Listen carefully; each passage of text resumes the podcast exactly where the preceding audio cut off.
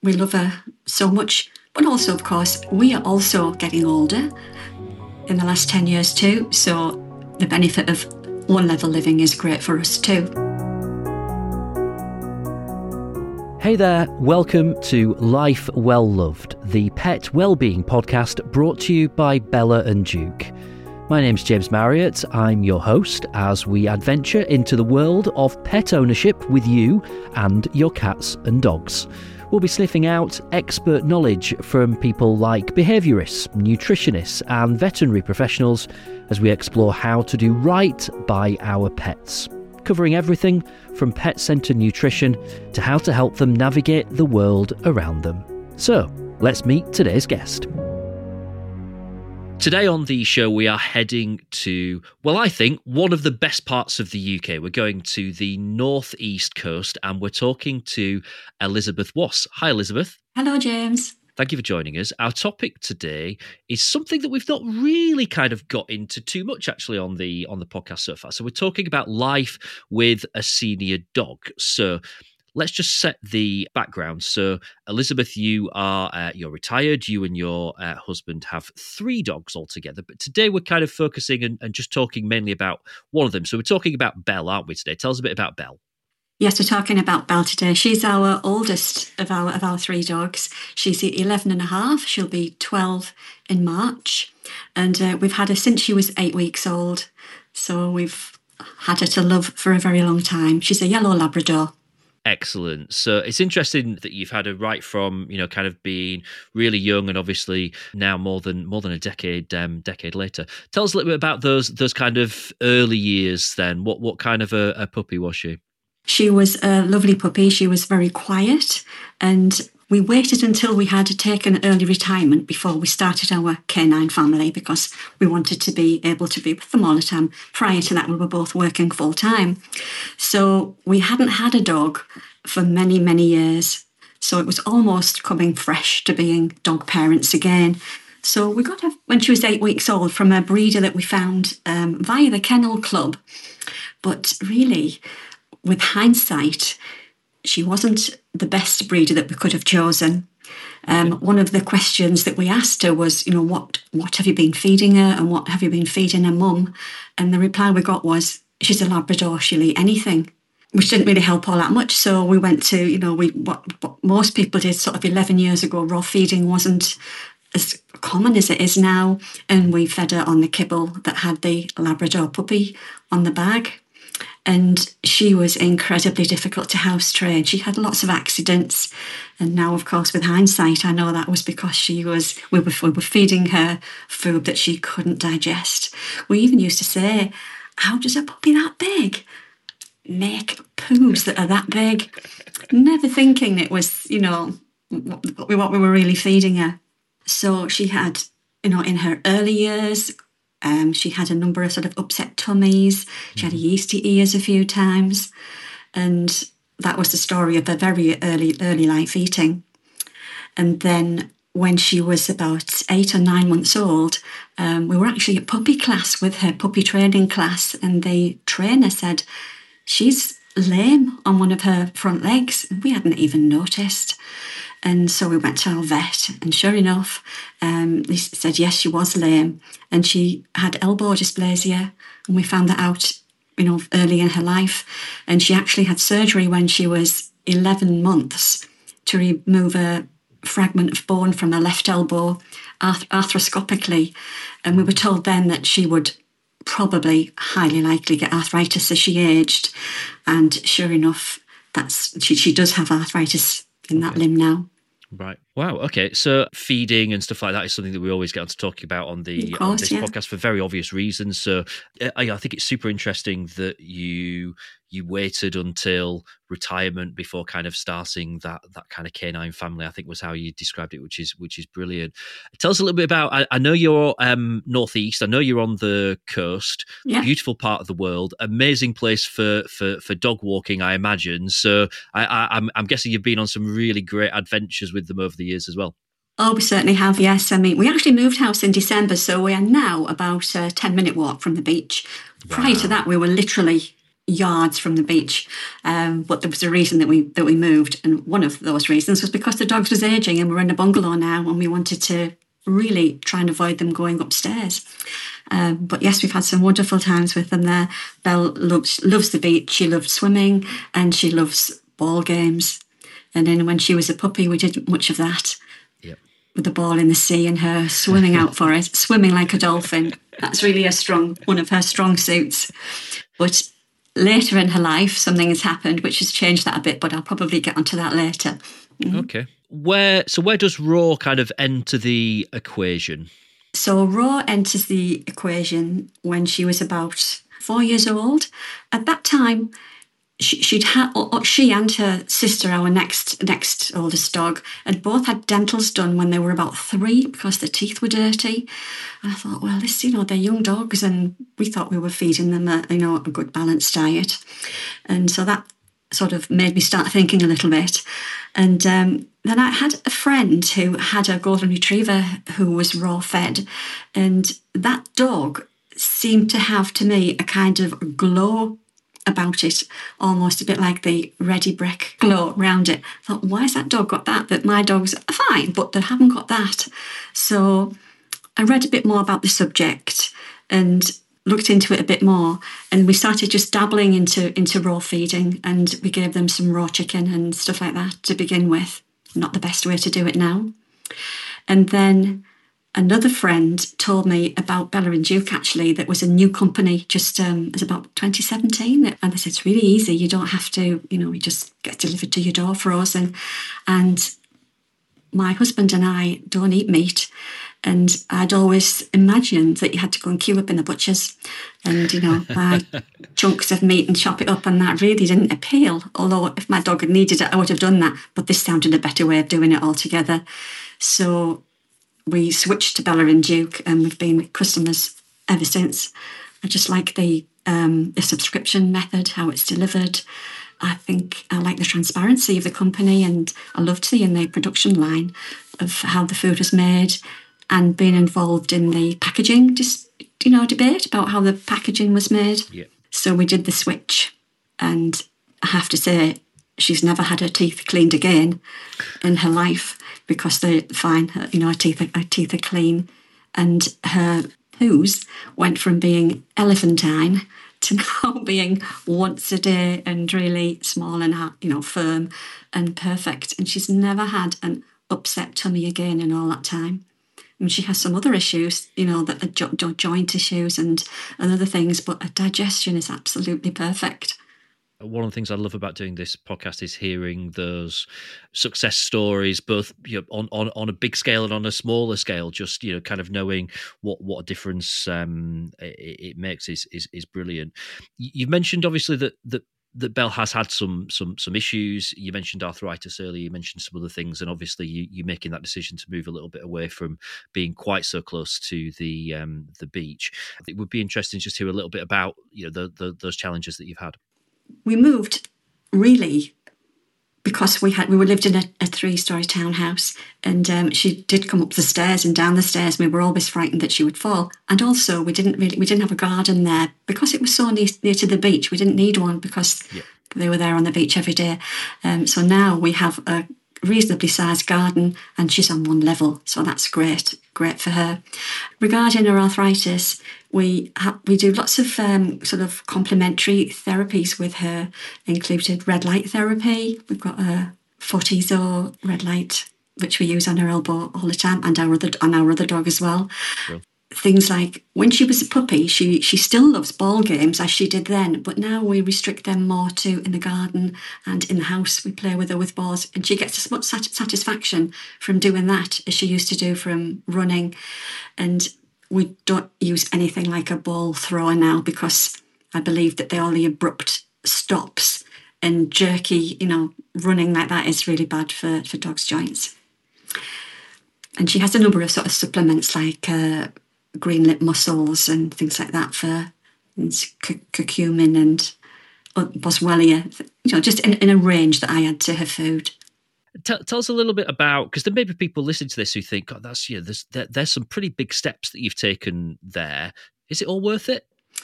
Oh, definitely. we love her so much. But also, of course, we are also getting older in the last 10 years too. So the benefit of one level living is great for us too. Of course. Yeah. Another thing we've got for her is um, we don't want her to, to jump down, particularly because it's her elbows that are affected. So we've got a ramp to get her in and out of the car, which often causes amusement because we get this ramp out the back and then all the dogs run after the other sort of walk up the ramp to get into the car. But that's been a real a real boon for her to, to mean that she can still, you know, come into the car with us. And she's 28 kilos, which is a good, healthy weight for a Labrador, but she's quite heavy for, you know, for me certainly to lift up. So that's great. And it concertinas up and goes into the footwell at the back. So that's been a great a great blessing for us getting one of those. Brill. Brill. I, I know um, on, on the subject of, of of raw, so you you obviously kind of made that transition into raw, but then you you ultimately became a bit of an advocate for it, and and almost you know would would I how would you feel if I described you as a bit of an expert on um, on on raw? Well, Thank you. I've studied it for the last sort of six or seven years. I've looked into it as much and um, I've really participated in the raw feeding community. And I've been a moderator on, I joined the pack at uh, Bella and Duke, and um, Jude was immensely helpful in my early days of raw feeding. And um, I got to know several people in that sort of raw feeding world, and I became a moderator myself in a, in a natural health and raw feeding group as well, which is now one of the one of the biggest groups I think in in the UK.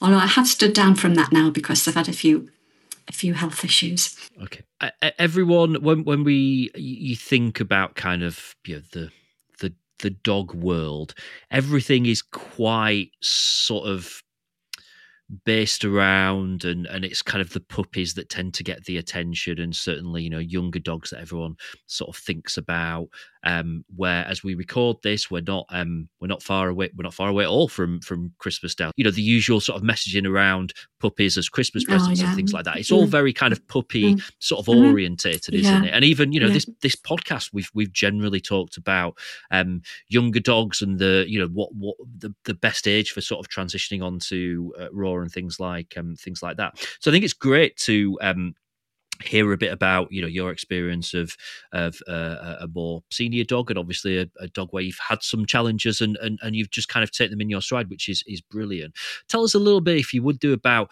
what you maybe see as some some of the misconceptions about senior dogs um, perhaps people might just think that they don't need any stimulation and new experiences, and I think that's very far from the truth.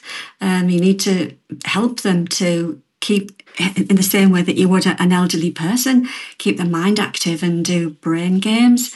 I do my um, Sudoku and different puzzles, and Belle has um, games in the in the house or in the summer in the garden as well. We've got um, a, you know puzzle games outside where she has to twist different things around a tornado. You know where there's treats. In, she's very food orientated, so that's great. We've got one where there's a series of tubes that you put treat in, and she has to bash it with her nose and you know turn it over, and she loves that. But just you don't need gadgets though. Just hunt, hunting for treats. I mean, she just loves doing things like that. I've done it this morning actually, just in the house because it's not a very nice day here. It's pouring with rain. If you dot a few treats around the house and then say find them, she comes in like a sniff a dog. And, you know, it's a different kind of sniffing, isn't it? You know, it's kind of power sniffing. And uh, she, she soon finds them all that. And as I say, ball games in the house, she can get as much fun now just sitting at one end of the rug and me throwing a ball for her and she catches it and rolls it back as she ever did when she was running around. So it's keeping her brain stimulated, but being the person that's thinking about her joints and protecting them so that, you know, from any further deterioration. Yeah, okay. and that makes a lot of sense. Yeah, and it's things like just choosing choosing the. She's got a selection of beds, you know, that are shared really with all our dogs, three dogs. She can take a pick. We've got one in a quiet corner, you know, one in another room where the sort of main TV is, and she can go in there if she wants to, and just and also giving her the choice whether she wants to go for a walk or not. She doesn't go every day for a walk. Today it's raining and she's not keen to go, and I'm not keen for her to get wet. My husband's currently out with our other two dogs who want to go regardless of the weather, um, but not her. So she's like a sponge as well. For for, for a Labrador, she's um, she is a pedigree Labrador. We've got her you know, pedigree. But honestly, you would think somewhere down the line that a golden retriever might have been involved because she's got a really thick fur around her neck and beautiful glowing. You know, she has got that glow now that I wanted to have when I saw all those years ago my friend's dog have. She has achieved it and she's still got it. That's amazing, and um, I know she she plays a, a very uh, holds a very important role with your local wildlife trust. Is that right? Well, she does. Yeah, she's one of a one of a group of ambassadors for the uh, Tees Valley Wildlife Trust. So, you know, her role invo- have, in, involves going to one of the wildlife um, sites and just sitting there really with her bandana on, looking beautiful. And people sometimes ask what this means. And really, it's just a way of showing that you can be a dog lover and a wildlife lover too, with a bit of practicing some common sense and avoiding areas. For example, we have a, a being near the beach, we've got quite a few ground nesting birds near the beach. And uh, at the time of year, we just avoid that area altogether. It's cordoned off anywhere, but we keep well away. Belle is a dog who would not chase anything. A rabbit could walk through the room, and Belle's one of those dogs that would just look at it. Which then, if I can just say, takes me back to when we started raw feeding. I didn't think that Belle would, would eat raw food. I just had this feeling that because she is so averse to seeing dead animals, you know, rabbits, we sometimes see them on our walk, or seabirds, she would makes a big detour around them. I just thought, I thought she was going to do this. But there we go, she just switched, straight switched to raw feeding. Marvellous, really. I, I just want to kind of wrap up really just by you know once and for all sort of rubbishing the myth if you if you like that you know senior dogs that image that I guess some people will have who just you know they've they've got their bit of the rug that they sit on from the oh. moment they get up to the moment they go to bed and maybe they're a bit grumpy and they don't like visitors coming and oh. that, that, image that some people yeah. have just you know well and truly just just you know completely bust that myth Absolutely not. Belle is a people person or a people dog, I suppose you would say. That is her favourite walk. My other dogs like to go wild places. Belle likes to go to the park. So at least once a week we go to a big local park and her favourite thing is being fussed by strangers and us as well, obviously. But she likes strangers as well. And that's her ideal walk. Her tail never stops wagging and everybody comes comes to fuss Belle. We're thinking one day we might need to get a, a buggy for her, but whether she'll get in it or not is another matter because we couldn't stop her going to, you know, she, she just loves people. She's a real sociable, really sociable dog. Can I tell you what happened to her this year? She had well, she had some surgery. Um, back in back in May, or just before that, actually, we noticed that her bark had um, changed a bit. It had become a little bit hoarse. It was subtle, and nobody else would have known if she wasn't your own dog. And um, she's always been a bit heat intolerant as well. You know, she's not liked it when it's been too hot. I mean, obviously, no dogs do, but she would always find the cool place and be panting quite a bit. So we thought we'd just get it checked out. And it turned out that she had laryngeal paralysis, mm. which is um, where the larynx is not um, opening and, cl- and closing properly. So we had a referral to a, a tertiary um, centre and they confirmed that she did have this condition. So she had surgery, what's called a, ta- ta- laryngeal tie back. So one side of the larynx is um, stitched now that it's so it's always open. Right. So this means that um, she can breathe better. She can, you know, she can. She doesn't. She's not heat intolerant anymore. But um, we have to be a bit careful with water, so she can't swim in the sea now because right. she can't close her larynx and it could go down the wrong way and cause a pneumonia. And um, most dogs who have had this surgery, the surgeon and the sort of knowledgeable people about it suggest feeding food in ball, like making kibble into dampening it and making it into a ball and feeding it. Well, there was no way she was going to eat anything like that. So for the first few days after surgery, she had a bit of cooked food, and then she was straight back onto a Bella and Duke, and she's never looked back. I mean, she's never missed, you know, a beat. She's back on. I think with it being wet, obviously, it's easy for her to swallow, easy for her to digest. So that was another real blessing that we had that already in place for her. She's fitter than she was before she had it now, obviously, which is the idea of the surgery. That's great, and and that's such a kind of a you know happy happy conclusion to um, you know what what could have been such a serious situation, and it, it you know it sounds like um, as a, as I guess with you know pretty much I guess every dog that you've you've had challenges, certainly your fair share, but very much taken them in your stride, and it sounds like you know there's still there's still plenty ahead and you know you've got such a great you know future ahead of um of of of, of your life with with Belle which is which is fantastic. And I'm so grateful to you for, for coming on and, and sharing your story with us Elizabeth um I wish you, you know, the very best for the future with with with Belle. Um, obviously, she's had her challenges and is is thriving now, which is which is great.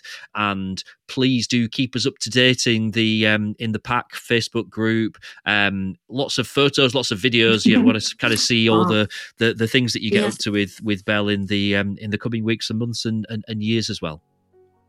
Thank, thanks very much, James. That's um, th- you know, thank you for inviting me. I mean, we loved Belle from the day we got her, but every year that passes, we love her more. That's lovely, Elizabeth. Thank you for joining us. It's been great to chat to you. Okay, thank you, James. Bye bye. Well, that wraps up this episode of Life Well Loved. Thank you very much for listening. You can find out more about us at bellaandduke.com and don't forget to hit follow so you get all our new episodes every fortnight. Thanks for listening. I look forward to seeing you again soon.